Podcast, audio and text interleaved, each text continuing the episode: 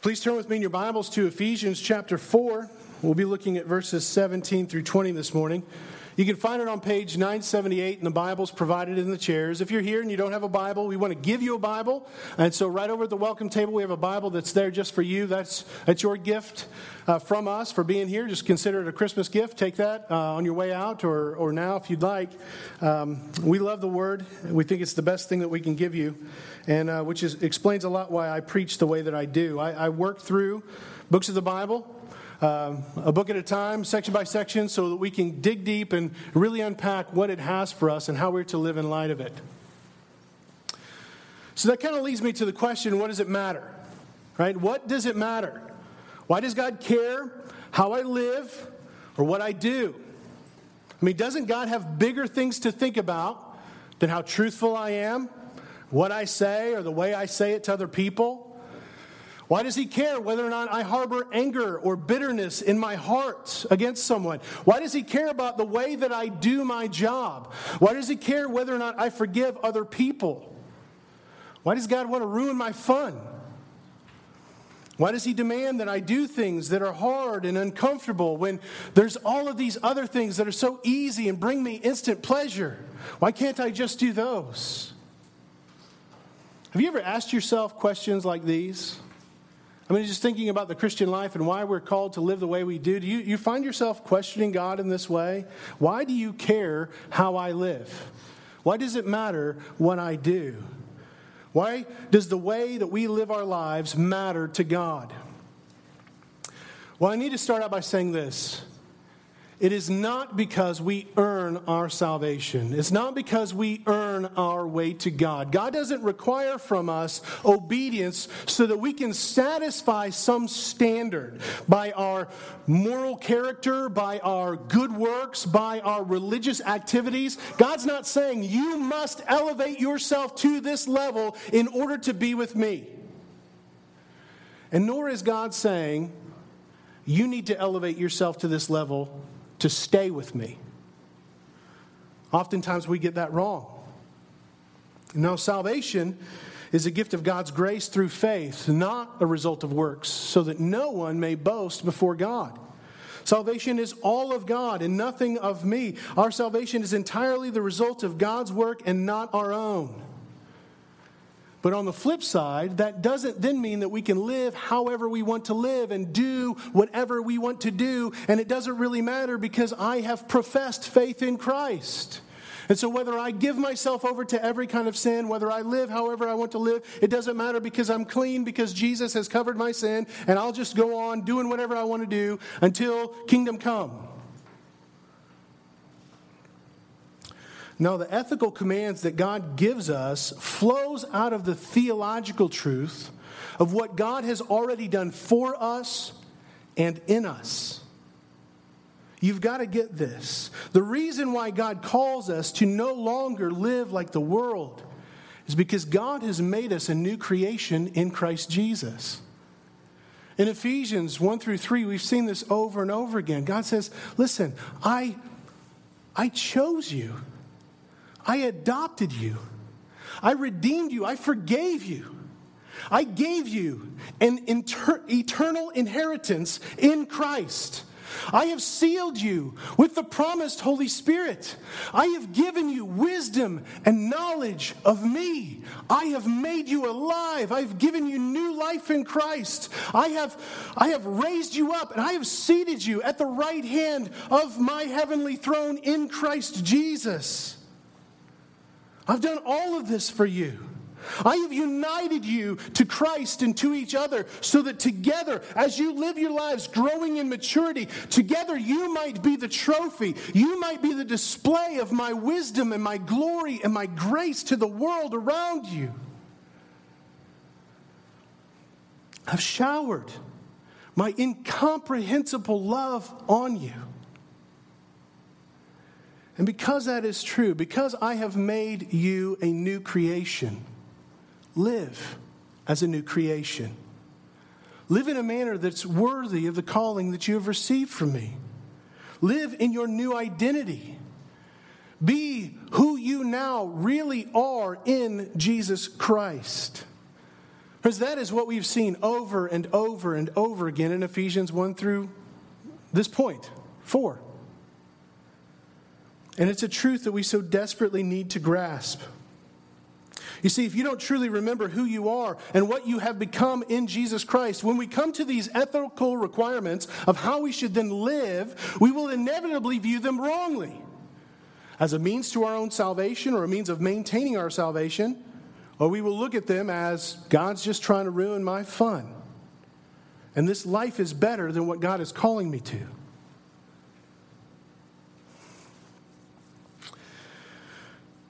But these commands are given in light of the grace that we've already received, that we've already seen, and they call us to live in that new identity, to be who we now are in Christ, to reflect and adorn the gospel of Jesus Christ that saved us, to reflect the nature and character of our Lord and Savior to the world. God calls us to be united I mean, we've been talking about this unity, the importance of unity. God calls us to be united, you have to recognize, because God is one. And that because of the gospel, because of God's work of salvation, He has united us in Christ and He has united us together. Therefore, we are to be united. That's why He calls us to unity. And here we're going to get into purity. God calls us to live lives of purity because God is pure and He is without sin. And the sacrifice of Christ on the cross has paid for our sin. We have been washed pure by his blood. See, God's nature and character, and the very nature and character of the gospel, are displayed by our unity and by our seeking to live pure lives.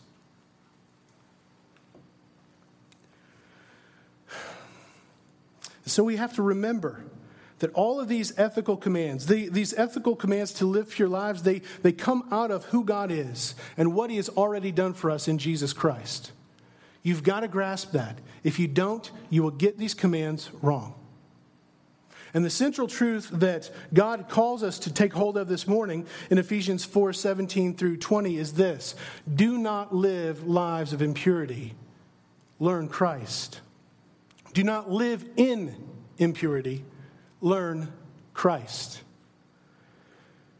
And to do this, we're presented with two paths the path of futility and the path of Christ.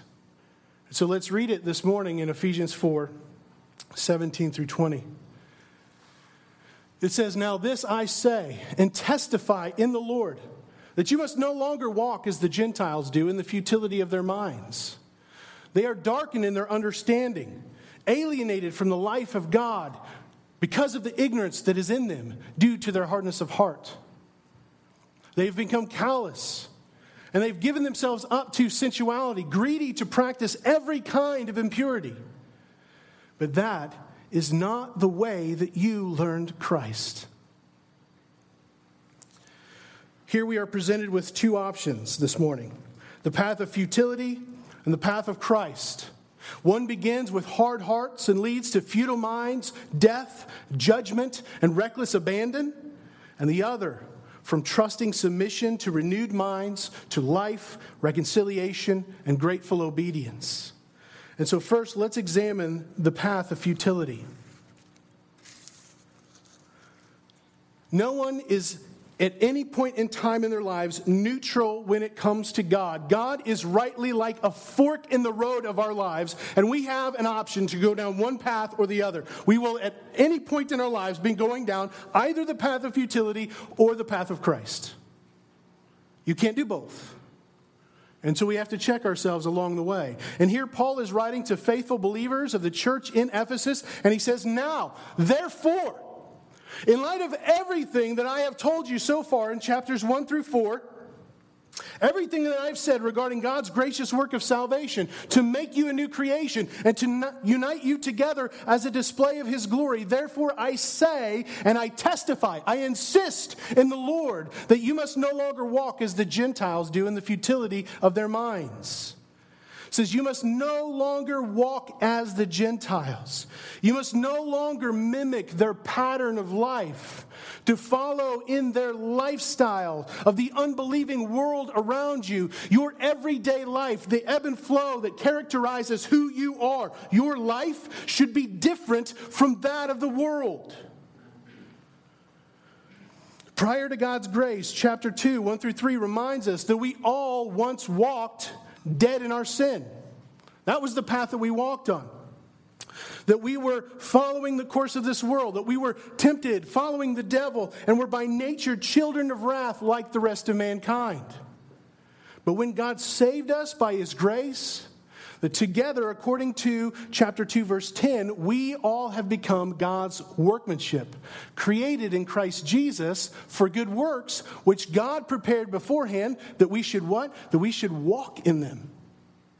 That our walk is now defined by God's workmanship. The fact that we've been created in Christ and that God has prepared these good works in advance for us to walk in them. And then he urges us, in light of God's call of salvation being effective, in, fact, in light of the fact that God has made us a new creation, he urges us in chapter 4, verse 1 to walk in a manner worthy of the calling to which we have been called. He said, You've been given this calling, this effective working calling. You are God's workmanship. You are created anew in Christ. Therefore, walk in such a way as to reflect that call. And that call runs in the opposite direction of the former life that we once lived apart from Christ. The danger of a professing believer to continue to walk down the former path that the Gentiles do is that it leads us further and further and further into futility and further away from Christ. These Gentiles walk in futility. If you don't know what that word means, it means emptiness. It means being without purpose or meaning. It's a life of frustration that in the end leads nowhere. It's a useless life that's wasted on trivialities. It's what the preacher in Ecclesiastes was saying that a life without God is meaningless. It's vanity. It's a chasing after the wind. It all comes to nothing. For all of your striving and for all of your effort, regardless regardless of how successful you are, regardless of your wealth, regardless of your worldly accomplishments, regardless of all the precious memorabilia that you have accumulated for yourself, in a matter of moments, when you stand before the God of the universe, your maker, all of those things will mean absolutely nothing in light of Him. That's what He's saying. All that you once held dear, all that you found your identity in, will be brought to nothing. Living as those without God is futile. So don't walk that path. And so, how do we avoid walking this path of futility? We want to stay off it, right? The only way to know that to stay off it is to know that we're on it and to turn, right? And so it starts with the origin. It starts with a hardness of heart. Look again at the text.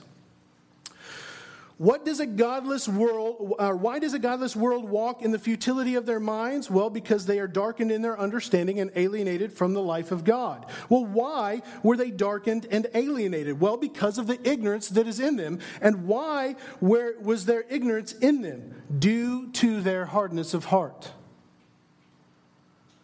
So that path of futility begins with a hardness of heart. So, what then is hardness of heart? Well, hardness of heart is an obstinate rejection of God's truth. All right? It, it could be anything from its extreme form being this outward, abject defiance towards God, this deep seated, evident hatred of God. But it could also be much more mild. It could be stubbornness towards God. Could be just kind of closed minded towards the things of God or, or a dullness towards the things of God. The hard hearted live in denial. They deny God, they deny that their lives are in contradiction to His word. Or when confronted with their sin, they deny that they've done anything wrong. Denial is very closely akin to hardness of heart. They deny when they've sinned against God. The hard hearted are, they're not teachable. Right? They don't want to learn. They don't feel like they have anything to learn. They, don't feel like they have anything to gain by anything that you have to say, and so they refuse to listen. The hard hearted are not accountable, they refuse accountability from other people. At its most basic level, hard heartedness is saying no to God and at the same time, time saying yes to my selfish desires. You get that at its most basic level, hardness of heart is this it's simply saying no to God and yes to my selfish desires. Have you ever done that? Have you ever, in any instance of your life, said no to God and yes to my selfish desires? If you, if you haven't, you are in denial. Therefore, you have thus proven you are hard hearted. Okay? We all have. We've all placed one foot on that path. Human nature in our depravity wants to automatically say no to God. We have this natural inclination, this natural bent to say no to God. Now, Martin Luther described sinful human nature as a human being curved upon itself. Now, I love that. It's curved upon itself. That apart from God, human beings curl around themselves, right? They're just focused upon themselves. They're self absorbed. They're looking solely to myself. I'm curving around. I'm not looking at the world around me, I'm looking to myself. Now, perhaps the fetal ex- uh, position is an expression of our sinful nature in light of that. I mean, my kids sin at a very early age, and they love to curl up in a ball, so it makes me wonder. But our pride and our self centeredness cause our hearts to be hardened. And as a result, it leads us to choose ourselves rather than God. We become inverted, distorted upon ourselves. And as a result, we live lives of futility. Anytime we say no to God, to the God who made us, to the God who sustains us, to the God who, through faith in Jesus Christ, has saved us, then we are on that path of futility. Anytime you say no to God. And the more we say no to God and yes to ourselves apart from God, then the further and further down that path we go, hardening our hearts as we go until all we do is say no to God. So, hardness of heart is one step on the path of futility. It begins with our willful defiance of God, but the next, it, it doesn't end there. The next is the futility of the mind. If you look back at verse 18, the hardness of heart is the reason for the ignorance that is in them. Now, this doesn't mean that they don't know anything, that they're just dumb right? That they are incapable of learning. What this is, what it says ignorance, is a willful ignorance towards God, right? They refuse to acknowledge God and to learn about him. They remain in ignorance towards his nature, towards his character, towards his purposes and promises in the world. In his commentary on this verse, Peter O'Brien says that Paul's view of knowledge is largely determined by the Old Testament. And so think about this the fear of the Lord is the beginning of wisdom. All right? He says, to know God means to be in a close personal relationship with Him. Knowledge has to do with an obedient and grateful response of the whole person, not simply intellectual assent. Saying, listen, it's not enough for us to just say, yeah, yeah, I believe in God, I believe in Jesus but are your mind, your will, your emotions, your whole person living in obedience and gratitude towards God? That's true knowledge. That's true wisdom. Likewise, ignorance is a failure to be grateful and obedient. It describes someone's total stance, and this includes their emotions, their wills, their actions, not just one's mental response. And so, such ignorance is culpable, it makes them responsible. It's not an excuse for their sin. though it is often understood that way in contemporary thought. How many people have you known that just like they excuse away another person's sins? Well, they don't know any better.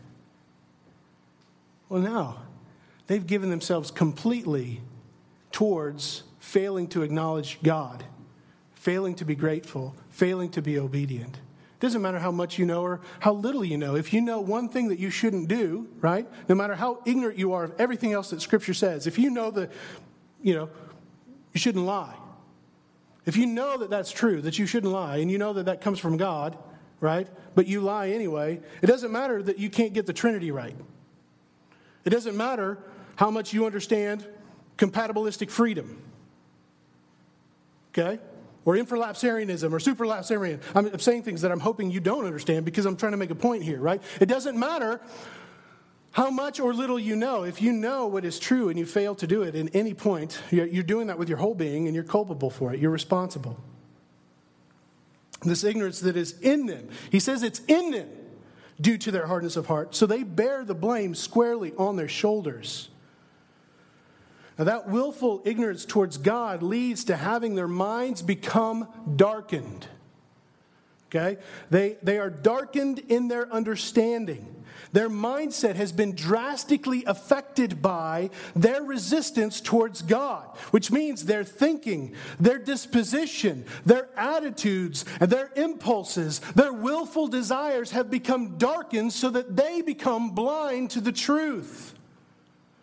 The light of their understanding of God has gone out, and they are in darkness, unable and unwilling to grasp the truth of God and to find any glory in it. Now, again, it's not that they can't hear the gospel and understand the gospel. It's not that they can't read the words of Scripture and make no sense of them. No, it's that they find no glory in them. They find no reason to rejoice, and instead, as they are darkened in their understanding, they consider what we read about in Scripture, they consider the gospel to be futile. They just don't see any need of it because they love the darkness of light without God rather than the light that He brings. Let me try to illustrate it this way. If all the lights went out and the sun no longer shined, we wouldn't be completely blind, right? Our eyes would adjust, right? Like when you flip off the lights suddenly, your eyes adjust over time. You can kind of see and make your way in the darkness for a while, right? Now, our eyes would adjust and we'd be able to see and live for a time but we wouldn't see the world around us or our loved ones or the things uh, that are beautiful in all of their glory, in all of their detail, in all of their splendor that the light allows them us to behold them in. They wouldn't gleam, they wouldn't glisten, they wouldn't sparkle, they wouldn't be seen in all of their brilliance and all of their dynamic because the lights are out. It's just shades of black. And if the sun no longer shined, eventually life would die the world would grow colder and colder and colder until all that was left were the frozen remnants of a once vibrant life. On the path of futility, not only do we harden our hearts against God, but our minds and our thoughts become darkened towards the one who gives life and breath and being and beauty and virility and purpose. As a result of our ignorance, the ignorance that is in them, and the darkening of their understanding, those without God operate out of the futility of their minds. They devote their thoughts to trivial things or meaningless diversions that would keep them from knowing God. Amusements like sports or movies or sitcoms or video games dull them toward the things of the Lord. Not that these things in and of themselves are evil, right? There's nothing wrong with you memorizing, right, uh, sports stats for your favorite baseball team. But let's face it, in the eyes of God, He's not really going to care about that, right? the problem is when they become, they're set up as barriers or distractions to avoid or ignore the Lord. If that's the case, then they become evil.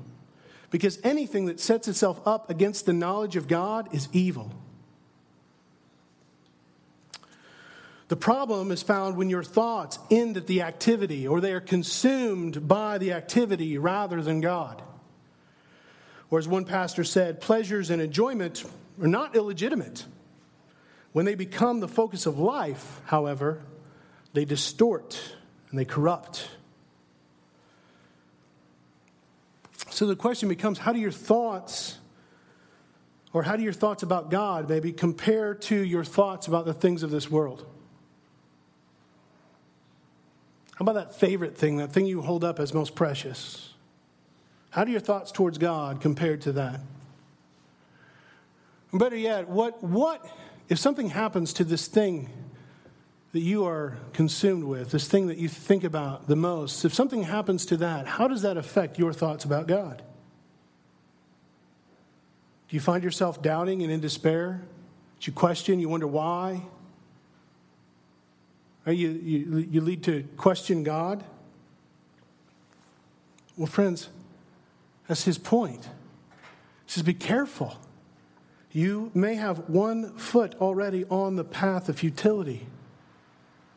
The response is to take every thought captive and to see it in light of Christ. The eternal consequence of our hardened hearts and our futile minds is death and judgment.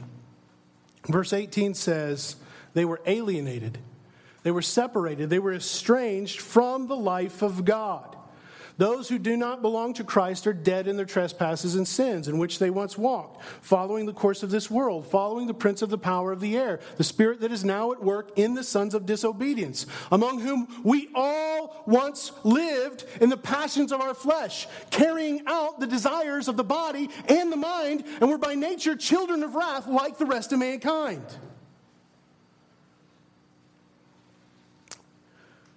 In their hardness, in their ignorance, in their darkness and futility, they were deceived into thinking that they could find life in their passions and in their desires only to find death and judgment. Ephesians 2, verse 12 says that they were separated from Christ, alienated from the commonwealth of Israel, strangers to the covenants of promise, getting this, having no hope and without God in the world. In their sin, God handed them over, according to Romans chapter 1, verses 18 through 32, to follow their lusts, to follow their passions, to follow their debased minds. Without any regard for truth, they have cut themselves off from the one thing, the only true thing that could give them life. It is a life that comes from God. But instead, they run the other way. They gladly place themselves under his just judgment, giving approval to those who practice the very same things. They are living as those who are dead, as those who are enslaved, as those who are condemned. And so God removes his restraining grace from them and gave them over to themselves. And the result of God handing them over giving them over to the lust of their hearts and their dishonorable passions and their debased minds. When the path of futility reaches its end, the conclusion is reckless abandon, an insatiable desire for impure living. Verse 19 says that they have become callous They've lost all sensitivity to what is right or wrong. They've lost the capacity to feel shame or embarrassment for their actions. They have thrown off all restraints. They lack all self control. They lack any moral constitution, any discernment that would restrain them. And so they plunge headlong, face down, into all kinds of degrading activities. They have given themselves up to sensuality. They abandon themselves to any corrupting sin. Because they have rejected the truth of God, they've given themselves over to selfish lusts, which they gladly and willfully pursued. You know, it's not like they're not wanting to do it, they're running headlong. And at the same time, they recognize it's wrong the same time, they understand it is both divine and self judgment. I mean, sin makes absolutely no sense. But without regard for self respect, without regard for the rights or feelings of others, without any sense of public decency, they are greedy to practice every kind of impurity. They covet impurity Now, when you hear the word impurity, don't think just unrestrained sexual behavior, but more broadly, impurity is any and every rebellious and excessive form of living. In greediness, they make impurity their practice. They make impurity their pursuit, their work, their trade, their business, or to flip around some lyrics to a song that Rachel and Eric often sing together impurity is their business, and business is good. Now, there's always a danger in quoting from movies, all right? So, giving you this warning, I, I, want, I want you to hear me, but I want you to then turn the TV off when I'm done, okay? but there's this scene from Pirates of the Caribbean, the only good one, the uh, Curse of the Black Pearl, that captures it well.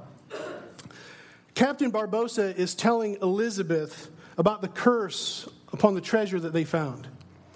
And he says, Buried in, an, in the island of the dead, that which cannot be found except by those who already know where it is, which I love that of like, okay, the island of the dead, found by those who know where it is, dead.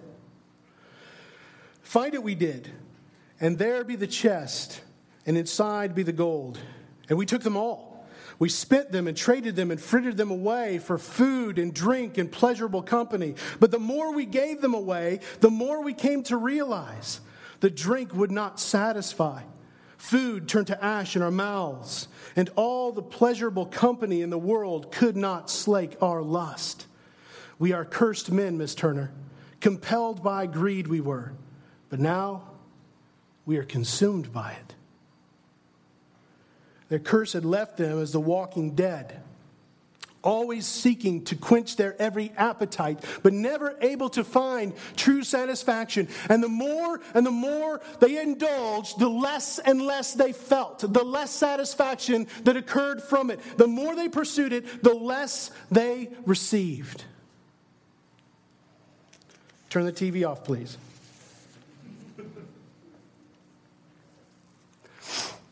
Now, if you're here as, as someone who doesn't follow Christ, I mean, first of all, I just want to say I'm really, really glad you're here. I hope that you have questions and that you'll ask questions. We'd love to talk with you more about it. But I wonder how this passage strikes you. Right? It's talking about you. I wonder if this seems harsh or overly negative. I mean, after all, you probably don't give way to every single selfish or sinful desire that you've ever desired to commit. You have a sense of decency or moral capability. You don't give yourself headlong into these things, right? Are you thinking that? I mean, if so, I, I just want to say that this passage is taken from the perspective of God. This is not the way that we see or view ourselves, or the way that we see or view the world around us. This is how God views us. This is how God views the world. And He's warning us here of the dangers of rejecting Him and trying to live our lives for pursuits that will come to nothing the very moment that we die. He's warning us of the ultimate dangers behind us living totally for ourselves without regard for Him or for others. That there is death and judgment, and in this life, frustration over spending ourselves on things that will never, ever be able to satisfy. I'm sure that you've seen this to a degree. I'm sure you've seen this in your life, right? That maybe, maybe you've desired a relationship. You wanted that relationship bad, and you went after it wildly because you were madly in love. But as you spent time in that relationship, you, your eyes became open to the reality that, that he was not who you thought he was, or she was not who you thought she was. Maybe you've given yourselves over in some way to, to pursuing success or sex or worldly pleasures only to find them lacking or unable to really satisfy in the way that you hope they would. You're always wanting more. Entertainments are never enough, and so you seek more and more and more. And you always have to find something, pushing the boundaries uh, of morals to find something that is exciting enough to satisfy you in the moment. But as soon as that moment is gone, the longing returns, and it's greater than ever before. And it seems like I've got to go one step further than I did before in order to satisfy it never able to end. never able to satisfy it truly. And the reason why you're never satisfied is because we, we try to find our satisfaction in the wrong things. We try to find our satisfactions in things that were never meant to ultimately satisfy us. They can be good things, they can be wonderful things, they can be God given things. They are God given things. But they're never meant to do what we're asking them to do.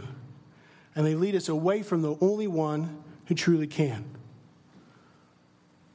There's only one way that we can truly bring delight and joy and satisfaction to our souls. There's only one way that we can receive life and reconciliation rather than death and condemnation. There's only one that can that has truly paid the penalty for our sin, that has died so that we might be freed from that enslaving sin, and he rose from the dead so that we might be freed for all eternity to find our soul's delight in him. And his name is Jesus Christ. And so turn from your sin and follow after him. Again, if you have any questions, we love to be able to talk with you. To my fellow brothers and sisters, those who are trusting in Christ, walking after Him, seeking to live for His glory rather than their own, I hope that you see the deceptions and the dangers associated with following this path of futility. I hope you see where it's leading. I hope you see the peril of hardening your heart against God and saying no to Him. I hope you see the foolishness of setting your hearts and minds on the things of this world.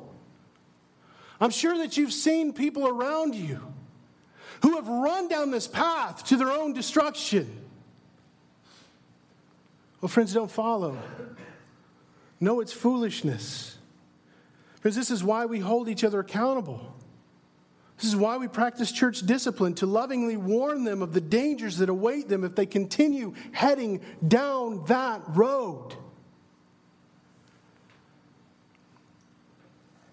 So, how have you been hardening your hearts against the Lord? Are there areas in your life where you have continually been saying no to God? How, how has your mind stayed focused on things that would lead you away from God? What has been consuming your thoughts? What consumes your days? What consumes your life, your ambitions, your hopes? What's that one thing that you're just like, you know what? As long as I have this, then everything in the world is fine. But if I lose this, I don't know how I'm going to go on. Are you alienating and separating yourselves from God and His people? Isolation leads directly to death and judgment, alienation from life that is in God. God intended for us to live in community with each other. God intended us for to, us to pursue Him. And so, if we're not doing that, we're heading in the opposite direction death and judgment. Are your passions and desires driving you away from Christ? What are those? Identify those, confess those, repent of them, seek reconciliation, believe the gospel. I mean, if we are honest with ourselves, we have seen this in each of us. Friends, do not minimize your sin. Do not become callous. Do not darken your understanding of the things of God. Do not alienate yourself from the source of life.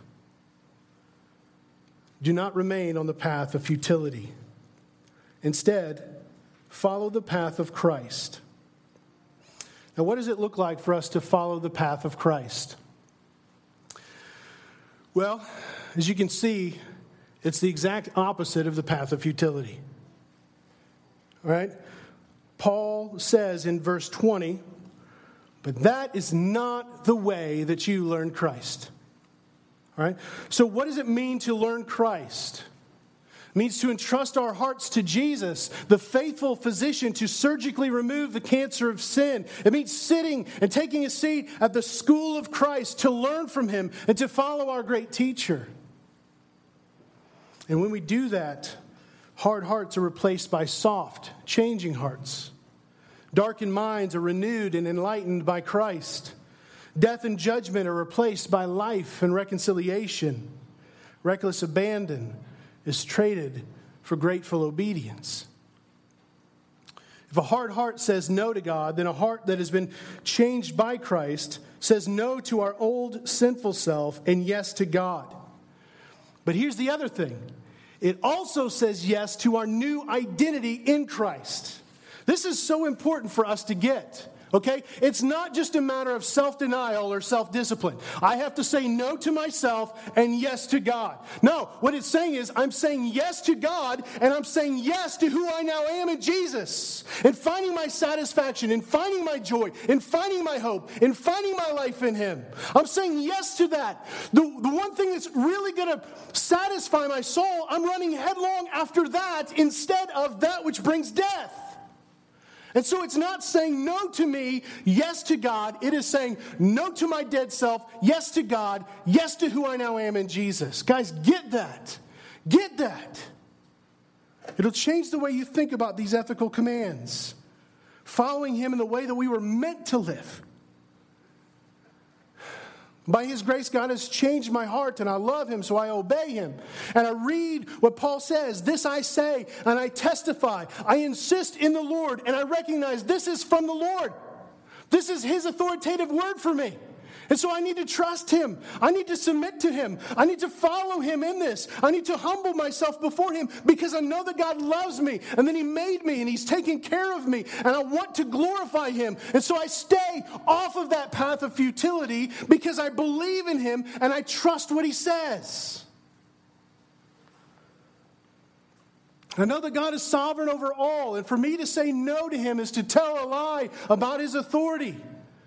I know that saying no to him and hardening my heart against him is the opposite of the life transforming, heart changing power of the gospel that has redeemed me. And so I say to God, yes, because I know who he is and because of what he has done for me. And so I learned Christ by trusting Christ, by submitting to Christ, even in the hard things, even in the difficult things that I know are going to bring hurt and pain and hardship and struggle because I know He's right. And I say yes to God. Friends, do you see how it's tied to the gospel? Do you see how it's tied to God's nature? Let's keep going. Not only do I learn Christ by saying yes to God, but I learn Christ by renewing my mind.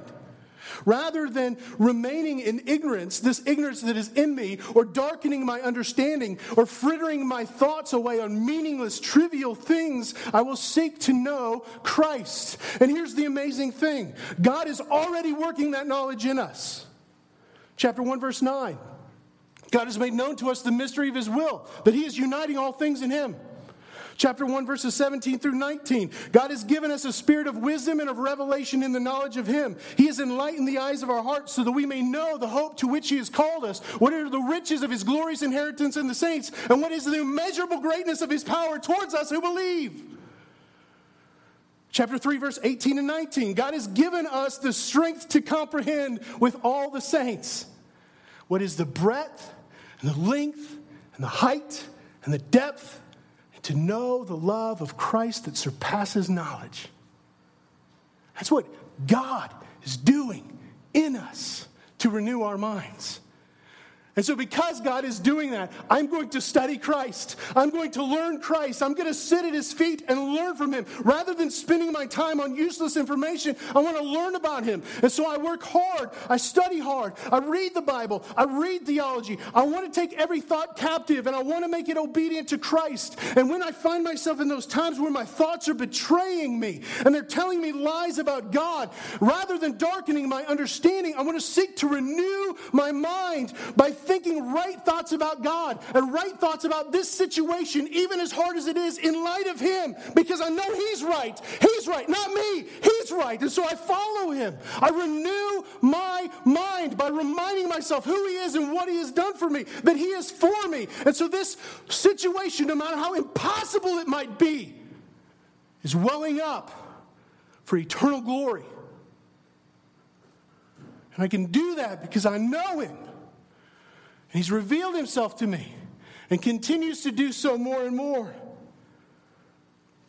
I refuse to live in the futility of my mind because to do so will tell lies about who God is. He is the source and giver of all truth and all knowledge. And I do so because to do so would say lies that thoughts spent on the world are better than truly knowing and truly living in an intimate relationship with Jesus. And knowing that the world, what the world knows, and thinking what the world thinks is somehow better than Christ and abiding in my new life in Him. Has it changed the way you think about thinking about Jesus? It ought to. And so I learned Christ. I learned Christ by saying yes to God and by renewing my mind with God's truth rather than the world's lies. And I learned Christ to have life and reconciliation.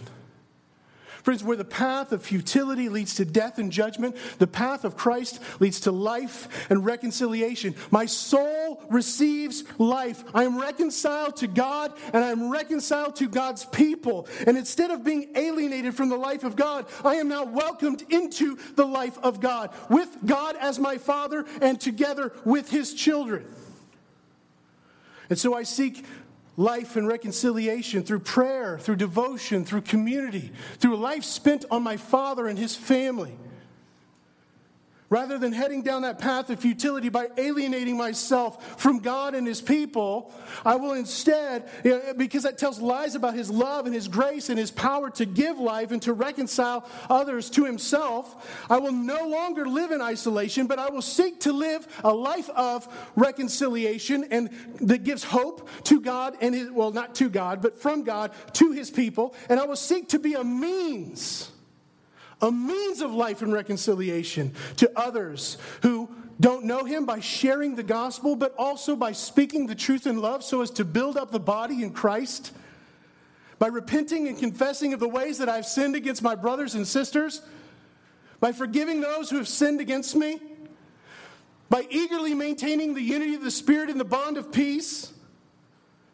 Because God has given me life and reconciliation, and I want to display that in my life. I want to display it for the world to see. And in our lives together, I want the world to see that we are different. And as we do that, friends, we receive more life. We are reconciled more and more and more until at last we are at home with Christ. And so I learned Christ. I learned Christ by having my heart changed, by saying yes to God by renewing my mind with God's truth, by pursuing life and reconciliation that comes only from Him, and by obeying Him from a heart of gratitude. I am so grateful for what you've done, Lord. On the path of futility, one becomes callous. The more they sin, the more callous they become, even to the objects of their lust. But the one on the path Christ become sensitive to his leading. They grow in wisdom.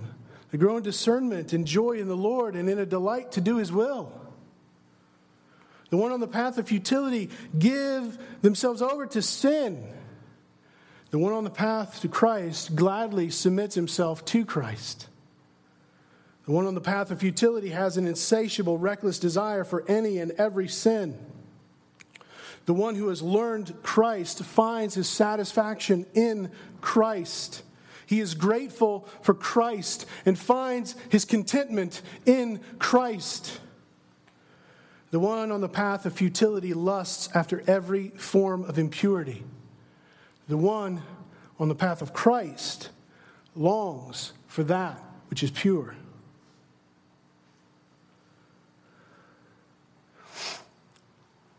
Boy, this, this ought to frame our understanding of passages like 1 Corinthians 9, 20 through 23, one of these passages that we often try to use to kind of justify and see what we can get away with in the Christian life. Right? Not that it's not framed by 1 Corinthians 9, 19 or 10, 31 through 11, 1, but that's beside the point.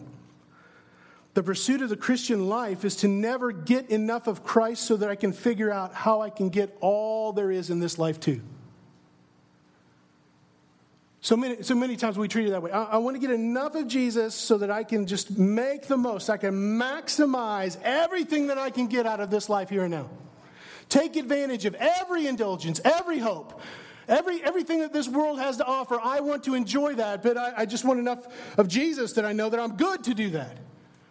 I'm seeking that which is permissible rather than that which is beneficial. It's not about indulging in what is permissible or being as much like the world as possible. It's about delighting in what is truly beneficial and longing for what is eternal because I know Christ and I'm blown away by all that He has done for me and all that He is doing in me. And so I am content with all that He is giving me. I am grateful for all that I've received and I will gladly obey Him because I know that what He has given for me, what He wants me to do, is for my best and I obey. Not to earn forgiveness, but because I have forgiveness. And so rather than trying to get enough of Jesus so that I can go out and indulge in what I really love, his worldly pleasures, my sins, I gratefully obey because I want the world to know that Christ is better. That Jesus is better that a life lived for the pursuit of every sin will only turn to rot.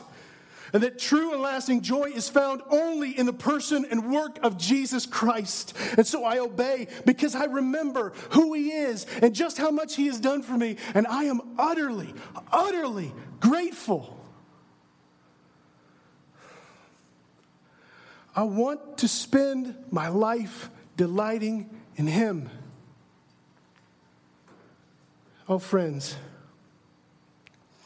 do not set your hopes on anything less than Jesus. Do not stoop so low. Seek the things that are above, where Christ is, seated at the right hand of God.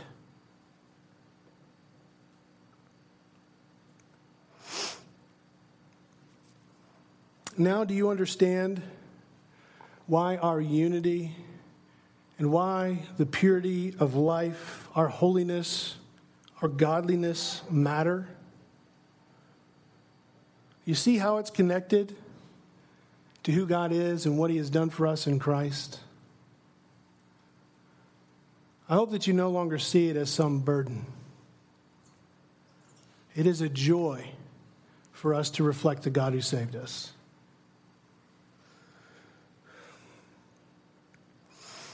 When we fail to follow, when we fail to obey, we're telling lies about God. We're telling lies about the gospel. We're telling lies about our salvation. You see why we're called to speak the truth in love and to build up the body of Christ, to pursue maturity in Christ together. Do you see why we exhort one another every day as long as it is called today, so that none of us may be hardened by the deceitfulness of sin, because every day we make that choice in a million ways which path we're going to follow the path of futility or the path of Christ. Do you see why God and the church discipline? Now, friends, for the glory of Christ, do not live in impurity learn Christ. Let's pray. Oh, Heavenly Father, I pray that you would open our hearts and minds to receive this truth. That we would be able to see ourselves rightly in light of Christ and his accomplishments for us. That we would behold him as of infinite worth and desire to live lives that reflect his nature and his character and what he has done for us in the gospel. Lord, help us to remember that we don't save ourselves, that you don't judge us based upon a pass fail of, I'm a little better than the guy next to me, but your standard is Christ And you have given your standard Christ so that we might put on Christ and not live for this world. Lord, may we see the futility of a life lived apart from Christ and the joy and the satisfaction and the delight and the hope of life with Christ. It's in His name we pray. Amen.